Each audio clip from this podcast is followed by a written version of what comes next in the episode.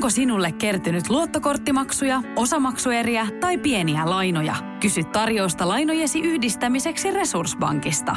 Yksi laina on helpompi hallita, etkä maksa päällekkäisiä kuluja. Resurssbank.fi Tämä on Podplay alkuperäissarja. Näin on kuulkaa jälleen nappi painettu pohjaan ja sehän tarkoittaa sitä, että jääkiekkopitoista sisältöä pitäisi rakentaa kimattien podcastiin ainakin 60 minuutin edestä. No riippuu siitä, kuinka paljon täällä tänään papatetaan ja minkälaisia asioita on mielessä senioripurjehtija Kimmo Timosen kanssa. Itse asiassa hän on, hän on yksi niistä ihmisistä, joka on purjestinut Atlantin yli, jos joku on saattanut unohtaa. Ja muistetaan, muistetaan että Timonen ja purjehdus eivät kättele, vai kuinka se menee? Joo, Joo huomenta täältä vaan. Ja täysin oikeassa olet, että en lähde ikinä. En e- enää jalalla niin purjepeneeseen. Sain siitä tarpeeksi 24 päivän aikana. Eli ei, ei ole minun juttu.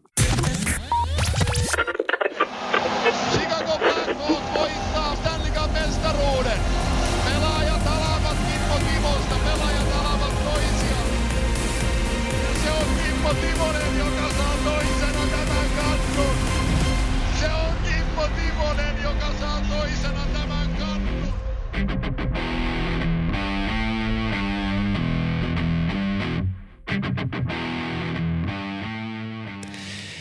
Näin se on tunnari jälleen tutusti takana ja voisimme ottaa kiinni vaikka meitä lämpimästi koskettavasta aiheesta nimeltä purjehdus kiinni, koska se extempore nousi, nousi nyt tiskille. Mä voin sen verran kertoa nopeasti oman purjehdustaustani, että ää, isäni osti, kun mä oon ollut pikkupoika, kun mä oon ollut varmaan kuusi suurin piirtein, niin isä, isäni jostain nosti kaksi optimisti jollaa, jolla piti opetella purjehtia mun veljeni kanssa. Ja mun veljenihän on mua neljä vuotta vanhempi. Ja tota, häntä ruvettiin ensin opettaa siihen purjehdukseen, niin se, se painoi tuolla kesämökillä niin ympäri sen keskellä järveä ollessaan yksin siinä ja meinas hukkua. Niin tota, ne optimistiolat, ne päätyi juhannuskokkoon ja ne palo sitten sen sileän tien, niin mun ei tarvinnut, mun ei tarvinnut ollenkaan perehtyä tuohon purjehtimiseen, mutta mä oon joskus sanonut Jollelle jokerivuosina, että hei, että jos, jos tota uusitaan tota juttua, niin mä voisin lähteä kyllä mielelläni kokeilemaan sitä, mutta ei ole Jolle vielä soittanut mulle, niin tota, ei ole tarvinnut, ei ole tarvinnut vielä mennä, mutta sanotaan, että sun puheiden jälkeen niin välttämättä mä en lähtiskään. En mä tiedä mikä siinä, että tämä ei ole ketään purjehtia mitään vastaan eikä loukkaus, mutta mä en, mä en oikein, mä en saa siitä kiinni, että miksi se on niin hienoa. Joo, joo. Mä en vaan saa. Mutta ehkä se oli vähän eri meillä se alku silloin, kun me lähdettiin siihen Atlantin ylitykseen ja oli helvetinmoinen tuuli ja aallot helvetinmoisia, niin mulla oli kolme neljä päivää semmoinen olo, että sitten kun nousi ylös, niin teki mieli oksentaa. Niin mä tiedän, se vähän parani siinä matkan varrella. Olihan sillä hienoja juttuja, meillä oli hieno, hieno porukka mukana, mutta jos purjehtimista puhutaan, niin kyllä mä aina kun Kallavedellä on ja veneellä siellä, niin joku menee purjevenellä ohi, niin kyllä mä mietin, että Minkä takia? nyt pitää olla aikaa ja tuosta pitää nauttia. Tota, mä, mä, mä, muistan, että mä oon varmaan kysynyt tämän kysymyksen sulta, mutta tota, mä ihan en muista vastausta, niin kysyn uudestaan, että pystyykö siellä nukkuu? No, se mennään semmoisessa niin kuin, ainakin me mentiin, miten yleisen käytäntö on, mutta me mentiin semmoisessa kahdeksan tunnin, oliko se kuuden tunnin sykleissä. Eli joo, niin kuin aamusta kahdeksasta kahteen tavallaan vartiovuorossa tai ajovuorossa ja sitten taas kuuden tunnin huilia taas. Vai oliko se kahdeksan tuntia? Ja sitten sä yrität nukkua siinä sen väliajan, mutta kun se vene heiluu ja keinuu ja, ja, ja niin sä oot semmoisessa vähän niin kuin horroksessa koko ajan, sä et nuku kunnolla. Ja sitten mulla oli vielä se yöpaikka, tota, Mikko Leppillä, mihin jaettiin se sama sänky. Et se meni vahtivuoreen mä menin nukkumaan toisinpäin. Ja meillä, meillä oli keskellä venettä se, tiitkö, se sänky. Niin tuntuu, että se joka myrskyn tai aallon aikana se ha- halkee se vene, kun se on just siinä keskellä ja, ja köli siinä alla tavallaan. Se natisee ja nitisee ja, ja semmoinen ääni kuuluu, että se oikeasti katkee. Niin mulla meni monta yötä, että oli jo vetämässä liivejä päälle sillä sisällä, että kohta tämä uppoo vene, että ei se. Mutta siihen tottu, siihen tottu sitten viikon jälkeen. tota, ää, purjehdusta siksi. Meillä on tänään paljon jääkiekkoa. Jääkiekkoa Kerropas lautasella. muuten, mitä sulla on ohjelmassa. Kerropas, mitä sulla on tällä viikolla ohjelmassa. No mulla, on, no, no mulla on ohjelmassa sellaista, että me tänään nauhoitetaan tätä poikkeuksellisesti tiistaina, kun jakso tulee jo torstaina ulos, mutta siihen on ihan selkeä syy.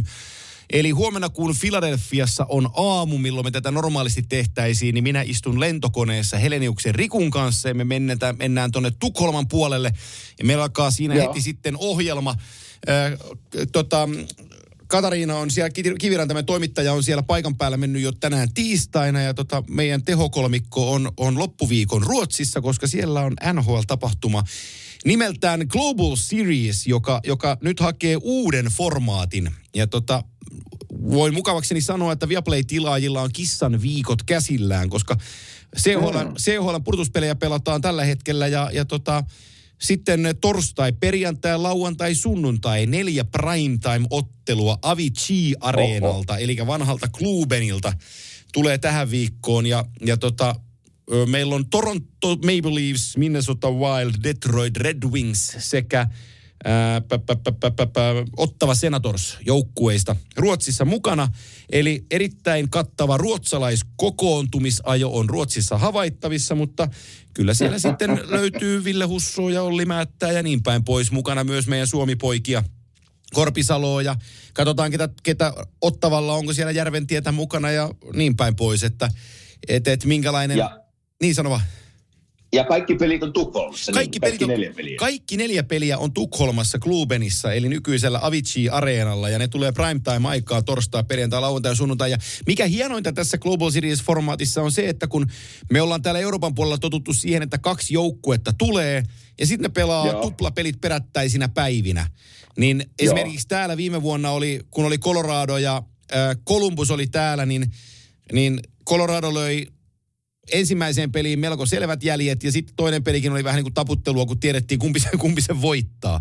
Ja Niin, Joo, mä muistan sen, niin joo. se meni, se, totta kai NHL-seurat tän, on tän, saanti tänne on tosi hieno, mutta nyt jotenkin tämä on niin kuin vielä paremmalla kermavahdalla kuorutettu tämä kakku, koska on neljä joukkuetta ja neljä eri peliä. Eli, eli tota, Kyllä. pelataan ristiin, niin ei, ei, tu- ei tule toisteisia pelejä, niin joka, joka iltaan on uusi lähtökohta.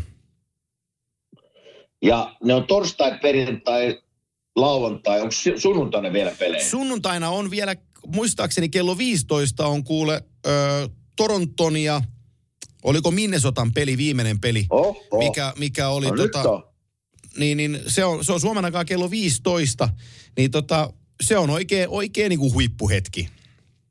No onpa nyt, nyt, nyt fanit kyllä pääsee katsoa hyvin, hyvinä aikoina pelejä, ettei tarvii yöllä valvoa. Eli viskari Antokin voi, voi ei Ja- tarvii kolmelta herätä. Että kyllä katsoa aikaisemmin niitä pelejä. Joo, ja tota, itse asiassa Viskarin ei tarvi herätä ollenkaan, kun hän tulee Tukholmaan mukaan. Oho, Joo.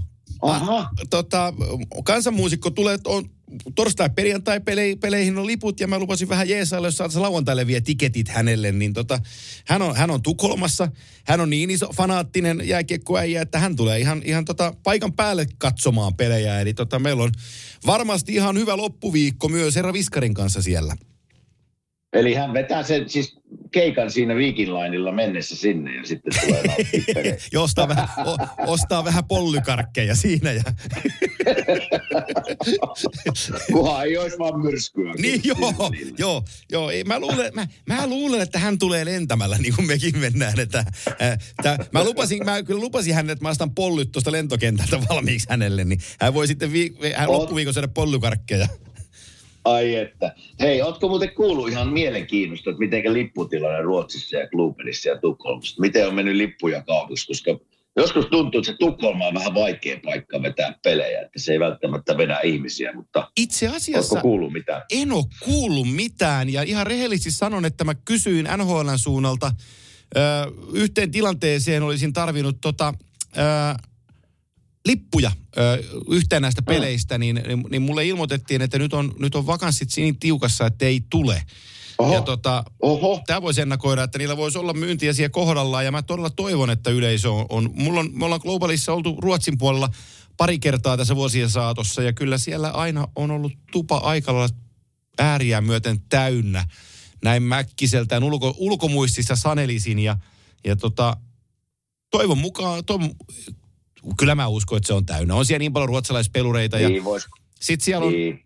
Mähän en saa kertoa sulle, että, että siellä on Niklas Lidström kiekkoa pudottamassa ja, ja tota Matsundin tulee mukaan ja niin päin pois. Ja, No just. ja itse asiassa vielä sen verran vielä promoon tässä Viaplay-tuotetta lisää, että 19. päivä, ää, kun tähän viiden päivän päästä tätä iskee päälle, se mahtaa olla sunnuntai-päivä, niin, tota, niin, niin Viaplayssa alkaa uusi, uusi tota, jääkiekko-viitteinen sarja, joka kertoo Börje Salmingista.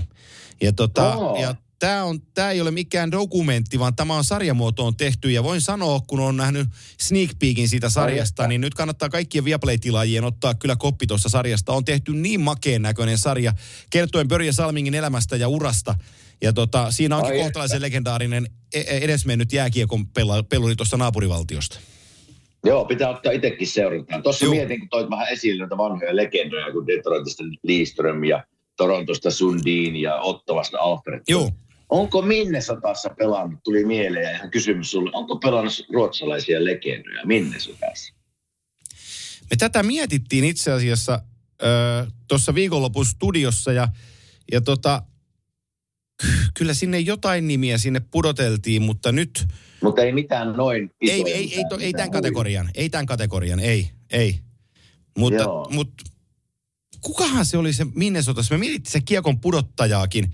Nyt mulla ei sitä tietoa tässä ole, enkä lähde sitä kaivamaan. Pidetään se mielenkiintona, että varmasti Minnesotan kotipelinkin joku Minnesota-aiheinen kiekon pudottaja sinne saadaan jäähän, mutta olisiko se sitten niin päin tehtynä, että se... Äh, Ei tule se- mullekaan mieleen nimittäin. Joo, siinä on Alfredson, Lidström, Sundin. Kukahan muu siinä vielä oli mukana? No me nähdään se, äh, me nähdään se, kun me mennään tuonne Ruotsiin. Äh, Zetterberg siinä muistaakseni ei jostain syystä ollut matkassa mukana. Mutta näitä, sano, sanotaan, että näitä ruotsalaisia ex-NHL-pelaajia, niin ni, niitä on Niitä on pari muovikassillista enemmän kuin meillä täällä Suomessa. Niin eiköhän ne siihen raavi jonkun ihan ok-nimen paikalle. No sulla on mielenkiintoinen viikonloppu tulossa. Kiireinen kylläkin, mutta ihan siis vaihtelu vir, virkistää On ja, on, on ja tosi makea siis sillä niin kuin omasta roolista, että aamulla on aamujäät, eli pelaavien joukkueen aamujää on, on, on Avicilla, eli Klubenissa. Mennään ihan, ihan kuin finaaleissa tai, tai pudotuspeleissä tai normirunkosarjassa, niin tota, ensin mennään Joo. yhdeksältä hallille, katsotaan aamujäät, juodaan siinä kaffet mukana, pressitilaisuus, tehdään haastattelut, käydään lu- lounaalla, valmistellaan lähetysillalla ja tullaan hallille ja samat joukkue pelaa. Niin siinä on tosi hieno Joo. rakenne niin kuin itsellekin, että siinä on aamusta iltaan ihan täyttä ohjelmaa ja, tota, ja, ja saa vetää kyllä ihan hikipäässä, mutta se on ihan siistiä.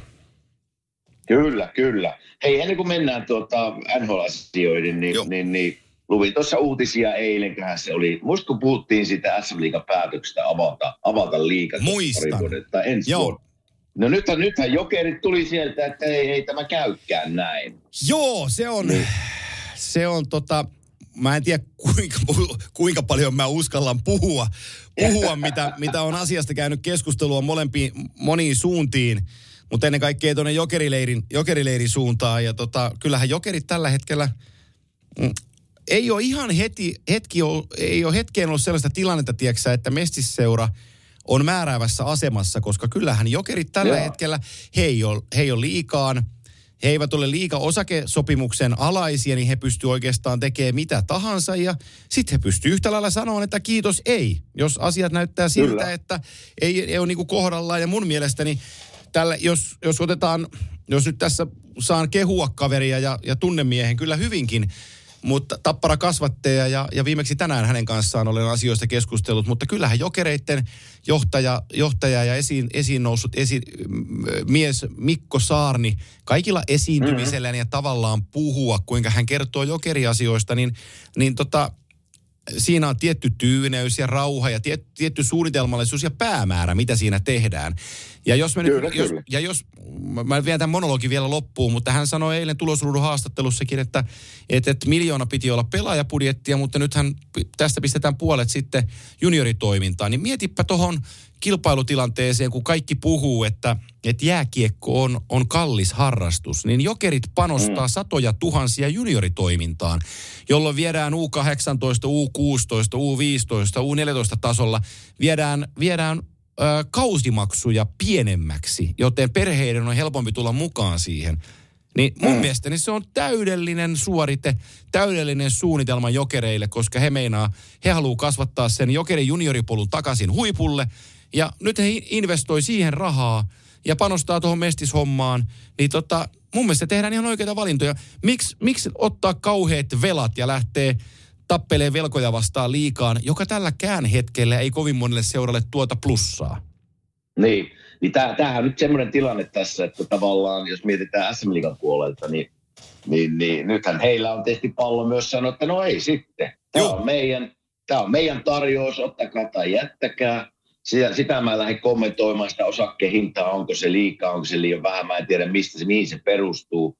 Uh, en ota siihen sen enempää Joo. kantaa. Ja nyt on sitten jokerilla pallo tietysti siinä, että heille, mit, mitä he päättää ja mi, miten tästä mennään eteenpäin. Että sen vaan sanoin, että mä oon nähnyt tuossa jokereiden touhua ja tiedän brändin uh, ja tiedän tuolla mestistasolla nyt, miten se vetää hallit täyteen. Että kyllä, kyllä mä niin kuin SM-liigana miettisin tarkasti, että, että se on hallit täynnä, kun jokerit tulee. Että se on aika monen aikamoinen brändi myös heillekin, että sokerit tulee liikaa, mutta saa Ei. nähdä mihin tämä menee. Tuli vaan eilen, kun luin uutisia, tuli mieleen, kun sä muutama viikko sitten sanoit, että tämä sopimus ei ole hyvä. Joo, heillä heillä tota, heillä perjantaina, tällä viikolla perjantaina Nuudensjölin kadulla Jokerit Kiekko Espoo matsi loppuun myytys ja 8, yli 8000 väkeä mestisottelussa taas. Kyllä. Ja, tota, ja, ja heidän keskiarvonsa, onko heikoin Uudensjölin kadun ottelu on yleisömäärältään 6700, että siitä kukin voi mennä katsomaan, kun jokereiden, en, en ihan tarkalleen tiedä heidän katsoja keskiarvoa tällä kadulla, mutta sanot, että se on 4500 mun heittoni, niin, tota, niin, niin te voitte mennä katsomaan, mihin se liittää SM-liikan puitteissa, että et, et kuinka monta seura vetää tuollaisia yleisöjä. Mietipä se näin päin. Mä, ja tää, ja, seuraamaan. Joo, joo, mutta mietipä se asia näin päin. Mä, mä ajattelen tämän nyt, ja tämä on ihan mun oma, omasta päästäni. Mietipä paljon Helsingin IFK häviää rahaa, kun jokerit ei ole mukana SM-liigassa. Mm. Niillä menee paikallispelit, kaikki se, mikä tulee, intensiteetti, mikä tulee sen mukana siitä. Ää, kaikki harjoituspelit, siis niin kuin se, se koko, mitä jokerit nostaa TV-pottia, siis siinä on niin monta pykälää, missä esimerkiksi IFK häviää miljoonia sen takia, että jokerit pelaa Mestiksessä. Mutta nyt... Niin kyllä se häviää aika moni, moni muukin seura. Moni muukin seura. Jääkiekkoliitto. Mä, mä, Ky- mä, kyllä. mä peräänkuulutan nyt yhden asian. Joku voi tulla taas kertoa, että, että mäkin en pidä naamaskin, kun et mistään mitään tiedä. Okei, sulla on oikeus niin sanoa, mä otan sen mielelläni vastaan. Mutta jääkiekkoliitto. Te kerrotte tiedotteessanne – tovi sitten, oliko kahdeksan miljoonaa plussaa nyt viime, viime tilikaudella. Sitten tuossa on mm. noita maailmanmestaruuksia tullut, parit kotikisat ja, ja tota, heitetään nyt tällainen arvoltaan parikymmentä miljoonaa on tehty plussaa tässä viimeisien vuosien aikana Jääkiekkoliitossa. Tarkankin luvun tarvittaessa pystyn ihmisille kaivamaan, mutta heitän sen nyt tällä otantana, että sitä kaliberia. Jääkiekkoliitto, heidän korkein sarjatasonsa on mestis. Kerro mulle, miksei ne laita siihen fyrkkaakin. Aa, tää tuli mulle ihan yllätys. Mä en tiedä, että ne ei laita siihen. Joo, no totta kai, ne, totta kai ne laittaa, mutta se on ihan pesoja. Koska nyt jos jääkiekkoliitto tässä tilanteessa rupeisi pumppaa vähän mestiksen renkaita, sinne saataisiin mm-hmm. sinne saatais taloutta parempaan kuntoon, se jääkiekkoliiton tuote mestiksenä kasvaisi, sinne tulisi paremmat, ää, parempi mahdollisuus pelaajille kehittyä, kilpailuaste paranisi, jolloin suomalainen jääkiekko kehittyisi. Mutta nyt kukaan ei pidä Mestiksestä huolta. Jokerit pitää Mestiksestä huolta, joka on yksityisomisteinen seura. Eihän se näin voi olla. Joo, tuota mä en tiennyt, että se Mestis kuuluu niin jääkiekkoliiton alaiseksi. Joo. Okei. Okay. Ja nyt kun joku tulee sanoa, että miksei Kimmo tiedä tällaista, niin mä kerron, että Kimmo on muuttanut Amerikkaan 1998, että, että hän on pari vuotta ollut Suomesta Joo, pois. Joo, ei mulla ei tule tämmöisiä, ihan myönnän, ihan myönnän, että ei tule tämmöisiä seurattua eikä luettua, eikä, eikä tota, tämä on mennyt multa ohi. Mutta, mutta, se, mutta, ra- mutta saat kiinni, sa, saat, mä sanon vielä sen, että saat kiinni Saan. sen, että kun se rahamäärä on niin valtaisa, ja me puhutaan koko ajan, että Messikselle on rahaa, ja Mestis on jääkiekkoliiton alainen seura, niin miksei sitä prosessoida, tehdä siihen äh, suunnitelmallisuutta, että miten sitä Mestissä saadaan paremmaksi, koska siitä suomalainen jääkiekko saa ponnahduslaudan ylöspäin. Se, on, se olisi lajille voitto, voitollista toimintaa. Niin, niin, ja kyllä mä sen sanon, että tässä on se, että nyt kun mä oon pojan kautta seurannut Mestistä neljä vuotta tässä, niin että jos se Mestis olisi, niin kuin sanoit tuossa, että sitä olisi kehitelty siihen olisi laitettu vähän rahaa.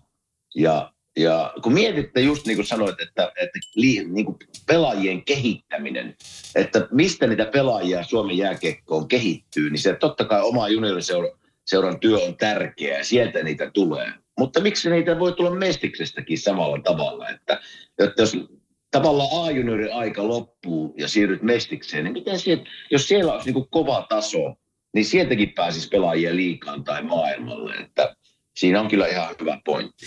Joku muuten lähetti palautetta, että vaihda se nariseva penkki siellä radiostudiossa. Nyt mä teen sen. Mä nousen tästä pois, mä heitän ton penkin pois ja mä otan toisen penkin, joka ei narise.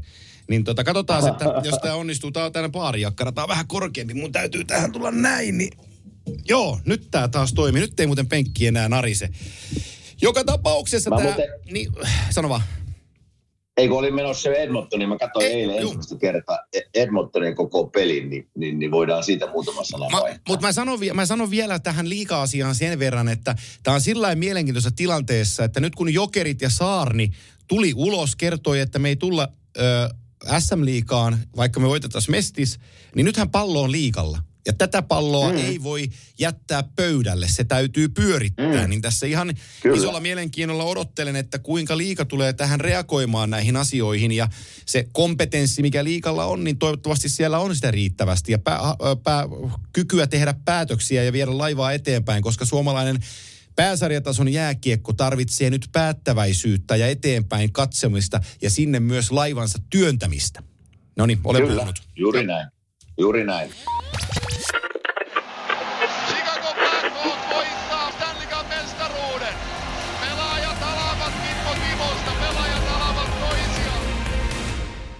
Moro, mitä jäbä? No mitä, varasi sukellusreissu Marianien hautaan. Maailman syvimpää kohtaa. Oho, on sulla tapaturmavakuutus kunnossa.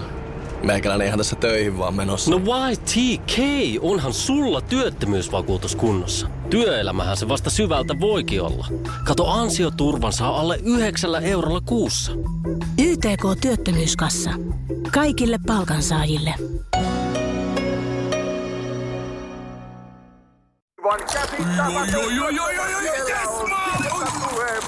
No, äkkiäkös tän voi erä olla?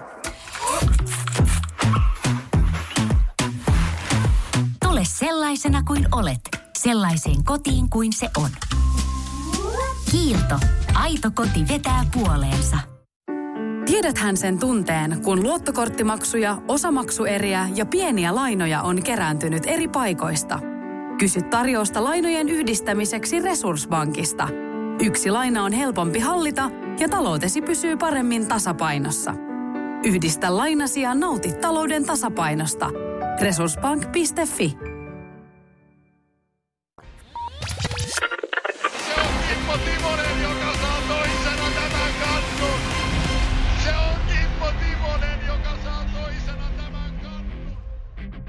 Sitten me voidaan mennä tota mennä tota, meillä on itse asiassa tänään se Gatoradein kolme kysymystäkin tulossa tässä matkassa mukana, mutta puhutaan okay. Oilers, mutta mennään Oilersi ensin lävitte, koska Oilersi on, Oilersi on tulossa ja ennen kuin me mennään Oilersiin, niin mä sanon muuten, että Kiitoksia siitä. Kiitos vielä Ville Peltoselle äh, vierailusta. Viime viikon jaksossa on tullut tosi paljon palautetta Villen, Ville vierailusta ja IFK-päävalmentaja ja suomalainen jääkiekkolegenda antoi erinomaisen panoksensa meidän kimanttia jaksoon. Ja Kyllä ja siitä iso kiitos Villelle ja Villen kauttakin tuli sanottua asia, niin otetaan tähän kohtaan myös tuo siipiveikkojen viesti. Eli nyt kaikki stadilaiset ja helsinkiläiset tiedätte, että sinne Kamppiin on tulossa, äh, mahtoiko olla joulutammikuun aikaan, siipiveikot ravintola, joten pääkaupunkiseudun parhaimmat siivet eivät ole sen jälkeen enää kilpailtavina, vaan ne löytyy siipiveikoista. Ja samoin sinne Oulun seudulle on aukeamassa siipiveikot Joten siipiveikot.fi-sivustolta löytyy lisätietoa niistä ja edelleenkin Veikkokaupasta löytyy kaikki muu, mitä tarvit siipiherkutteluun. Mutta siipiveikot se vain kasvaa, kasvaa, kasvaa ja kasvaa, joten... Ja hyviähän ne. Ja onhan ne nyt hyviä. Niin siipiveikkojen kylkeen vaan mennään ja siipiveikot ohda, vie meidät Albertan... Äh, preerialle, jossa kylmä pohjoistuuli on jälleen kerran puhaltanut Ää, sekalaisten viestien jälkeen saadaan tietoa, Joo. että päävalmentaja on. Mä, mulla, on sulta, mulla on sulta kysymys tähän, mutta kerro sä No toki mitä... mullakin, näit sä se, mä kysyn sulta Joo. ensin, näit sä sen lehdistötilaisuuden, kun valmentaja vaihdettiin mitenkä? Hei, se vähän kertoo, missä Edmonton Oilers menee tällä Joo, hetkellä. Ai vähän. Siis, että niinku kaksi isompaa johtajaa kertoo ihan täysin eri näkemyksiä ja asioita. Niin miten, eikö niillä ole viittä minuuttia aikaa ennen sitä lehdistötilaisuutta, että hei, että tämmöinen kysymys varmaan nousee esiin nyt, kun kaikki tietää, että Conor McDavid on ollut tämän uuden valmentajan alaisuudessa. Että varmasti kysymys nousee, että oliko tällä juttelitteko heidän kanssaan Joo. päätöksestä. Niin toinen sanoi, Ken Holland sanoi, että joo, juteltiin, ja toinen Jeff Jackson. Mä en tiedä itse kuka se on se Jeff Jackson, mutta Se on- se sanoi, on- että ei missään nimessä Se on. Crosbyn entinen agentti. Ai että, Joo. vitsi miten koomiselta mutta, näyttää. mä vedän, mutta mä vedän samaan soppaan myös sen joukkueen kippari, sen 97. Ethän sä No nyt joo. voi sanoa niin kuin aamureen jälkeen, kun toimittajat kysyy, että valmentajavaihto tuli, tuliko se sun yllätyksenä? Ihan täytenä yllätyksenä. Sain saman viestin tällä aamulla kuin tekin, että ei ollut mitään tietoa tästä. Niin miten Niin. voi niinku valehdella tollain? Mulla, mulla menee niinku maku, jos sä oot maailman paras jääkiekkoilija, niin kyllähän sua nyt konsultoidaan, jos sun junnuaikainen coachi on tulossa päävalmentajaksi. Niin sulta varmaan No tullaan varmasti. edes kysyyn, että no minkälainen se oli. No niin- ihan varmasti. Niin, niin onhan se nyt niin kuin, ihme, niin kuin, pitääkö ne ihmisiä ääliöinä? No en, en, en, en tiedä, mutta se oli niinku tosi niinku, i- en tiedä. Jäi Ja- niin semmoinen hölmö olo, kun mä katsoin sitä lehdistötilaisuutta, että miten nämä ei niinku juttele keskenään ja Joo. niinku yhteinen päämäärä ja yhteinen linja, mitä sanotaan. Joo, ja sitten kun siinä, siinä se herra Jackson on jälkimmäinen puhuja Kenny Hollandin jälkeen, ja jos olisikin eri mieltä, niin olisi sitten valehdellut. olisi sitten valehdellut, että juu, ei, ole, ei ole kyllä puhuttu ei sanaakaan. Ei, ei se, se sanoi ihan suoraan, että, että, että ei olla puhuttu. Ja, joo, mutta se on, se on, se on erikoista. Äh, valmentajan vaihto, sä oot kokenut sen pu, pu, pari kertaa, mm-hmm. eikö niin? Joo. Minkälainen tunnelma siellä kopissa on tällaisen vaihdon jälkeen? Me ollaan joskus puhuttu tästä, mutta vähän voi tavata. No se, sä muut, muutama kerran siinä, siinä tilanteessa ollut valmentajan vaihdettu. Ja totta kai, kun joukkueella menee niin huonosti kuin Edmonton Oilersilla on mennyt, ja silloin kun meillä, me taittiin hävitä, hävitä kahdeksan putkeen, kun valmentaja vaihdettiin, niin sulla takaraivossa on kuitenkin se ajatus, että jotain kohta tapahtuu. Muutama pelaaja lähtee tai valmentaja lähtee. Se ei tavallaan, ei, ei voi tulla yllätyksenä. Ja yleensä se, kun pelaajia ei voi vaihtaa, niin valmentaja lähtee. Eli se on se ensimmäinen juttu. Ja sitten uusi valmentaja tulee sisään, siinä tulee semmoista pieni, pieni niin kuin energiapuusti. Jokainen haluaa näyttää uudelle valmentajalle, mitä vaikka uusi valmentaja tietää, minkälainen pelaaja siinä on, mutta ei se välttämättä tiedä, minkälaiset toimintatavat joka pelaajalla on, miten ne valmistautuu peliin.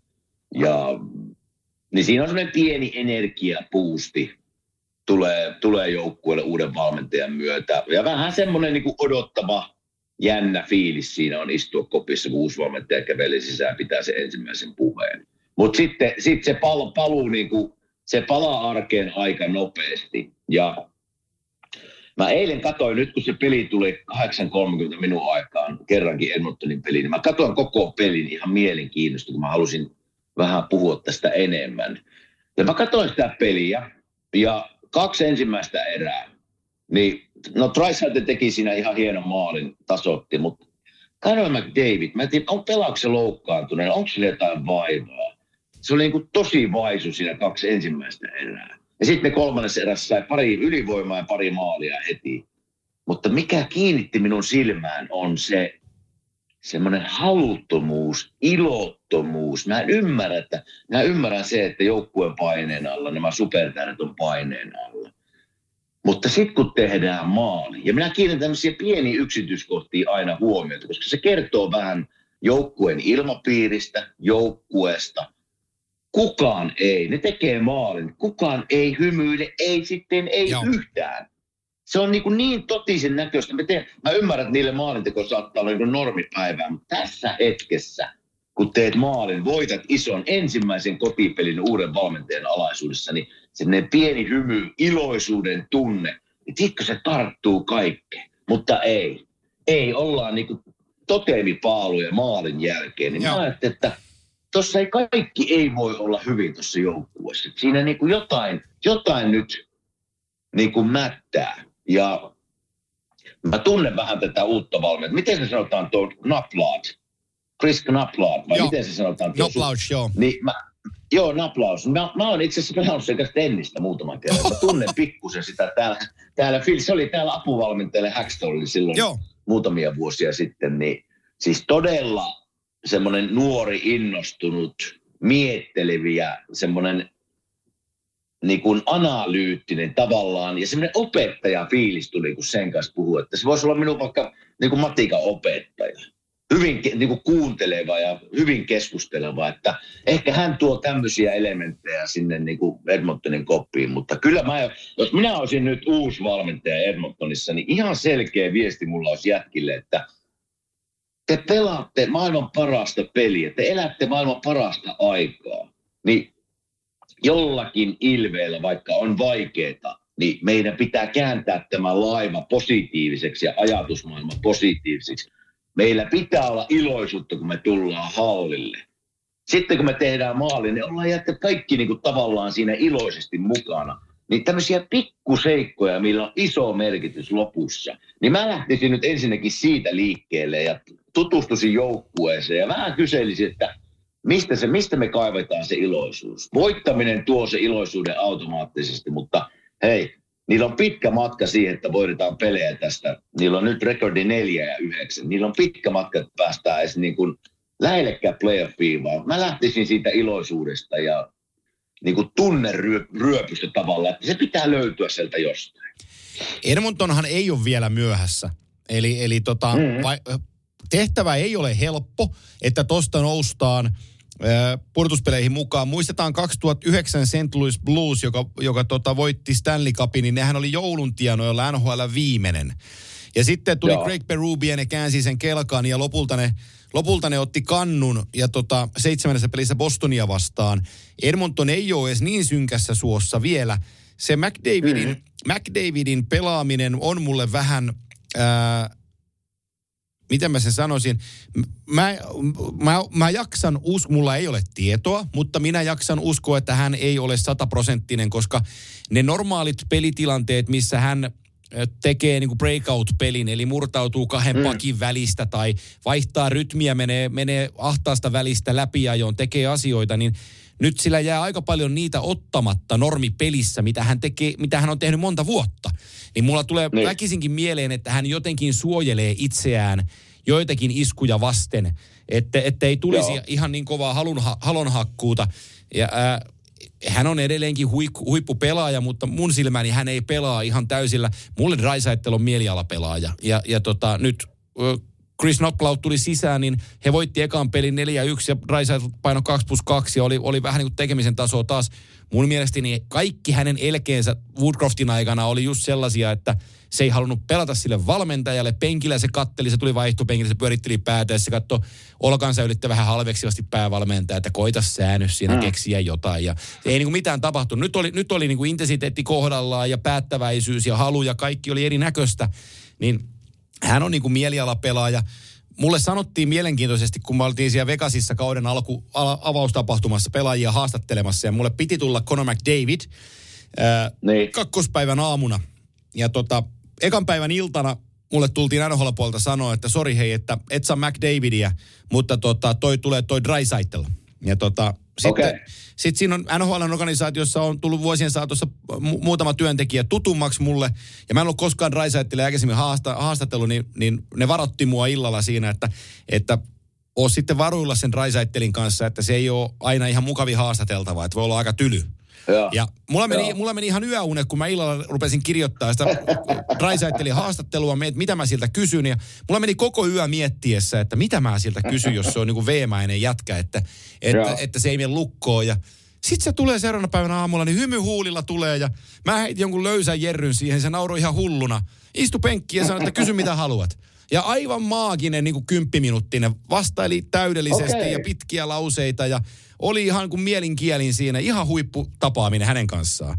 Niin, No niin, niin. tota, oli niin kuin, ei, hänellä oli sitten hyvä päivä siinä kohtaa, mutta nyt kun mä oon katsonut penkilästä, niin hänellä on pari huonoa, pä- huonoa päivääkin ollut, Joo, nyt ollut tarvitaan siinä. sitä hyvää päivää nyt sinne Niin tarvitaan, koska juu. jos ne, meina, jos, jos ne meinaa nousta tuosta suosta, niin niin kuin St. Louis Blues, hyvä pointti siitä, miten ne nousi sieltä. Ne Edmonton Oilers tässä tilanteessa tarvii, ne tarvii semmoisen reilun kymmenen pelin voittoputken johonkin hetkeen, että pääsee tuolta suosta ylös. Joo. Ja en mä sano, että ne ei pysty siihen, mutta töitä, töitä on. Ja eilen kun mä katsoin sitä peliä, niin itse asiassa mä oon huutanut aina, että missä kolmos- ja nelosketjut on, vaikka niiden ei tulosta eilen tullut. Mutta hei, ne oli paras osa Edmontonin peliä Joo. eilen. Joo. Ilman ylivoimia kolmannessa erässä, niin en mä tiedä, kuka sen peli olisi voittanut Islanders todennäköisesti. Joo.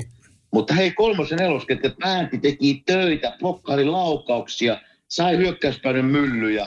Niin hei, se, näyt, se osasto näytti hyvältä eilen, mutta kärkijätkät oli vähän eilen kaksi erää pimennossa ennen kuin sai pari ylivoimaa ja tärkeät maalit siihen, mutta enemmän minua kiinnitti huomiota se tavallaan sen ilottuvuuden kautta se tunne, Joo. koska tunteella tässä pelissä on aika iso merkitys. Ja sen sanon vielä tuohon, että uusi valmentaja, jos minä olisin se uusi valmentaja, tämä Edmonton Oilers menee niin pitkälle, että tämä kaksipäinen hirviö viene. Mm. Niin mä laittaisin ihan kylmästi nyt moneksi viikkoon ne samaan ketjuun ja sanoisin pojalle, että hei, te kannatte tämän joukkueen nyt tästä eteenpäin. Me on saatava teidät pelaamaan niin kuin huipputasolla taas. Ja heti kun ne oli taas yhdessä tuossa vähän pätkän eilisessä pelissä, niin ne sai pieniä mylläköitä aikaa. Mä ymmärrän se, että yksi ketju on helppo ottaa pois, mutta tämä kaksipäiväinen hirviö on kyllä niin kova, että tämä on vaikea ottaa pois. Mä Niin. laittaisin ne samaan ketjuun. Niin, Mä oikeastaan, nyt tämä kaksi ekaa ketjua, mikä, mikä tota, uusi päävalmentaja rakensi, niin McDevin ympäri aloitti Ryan Nugent Hopkins ja Sam Gagnier. Gagnier tullut tosi hyvin sisään kolmannella stintillä Edmontonissa mm. konkari pelaaja, mutta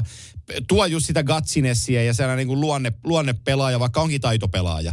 Mutta et haluaa tolle paidalle pelata ja se näkyy Drysaitelilla Kane ja Zach Hyman. Hyman on pelannut tosi hienosti hienosti ja on, on kova työmyyrä tuohon porukkaan. Se Kane täytyy saada yhtä lailla hereille. Onhan Niin, tässä että se... se on hävinnyt. En, en, hyvä kysymys. En, kes, jotenkin kysy, väärin asioihin keskittyy.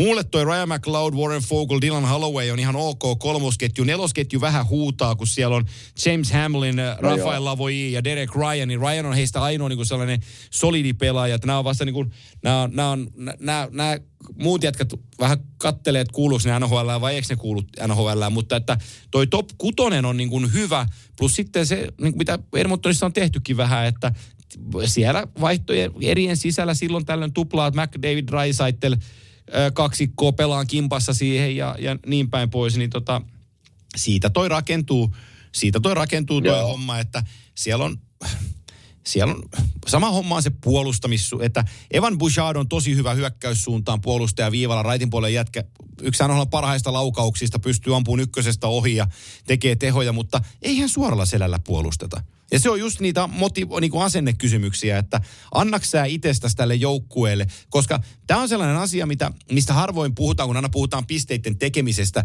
niin, niin se, että sä estät vastustajaa tekemästä maalin, on yhtä lailla maalin arvoinen suoritus kuin se, että hyökkäjä tekee toisessa päädyssä, päädyssä maalin. Ne on yhtä tärkeitä Joo. asioita.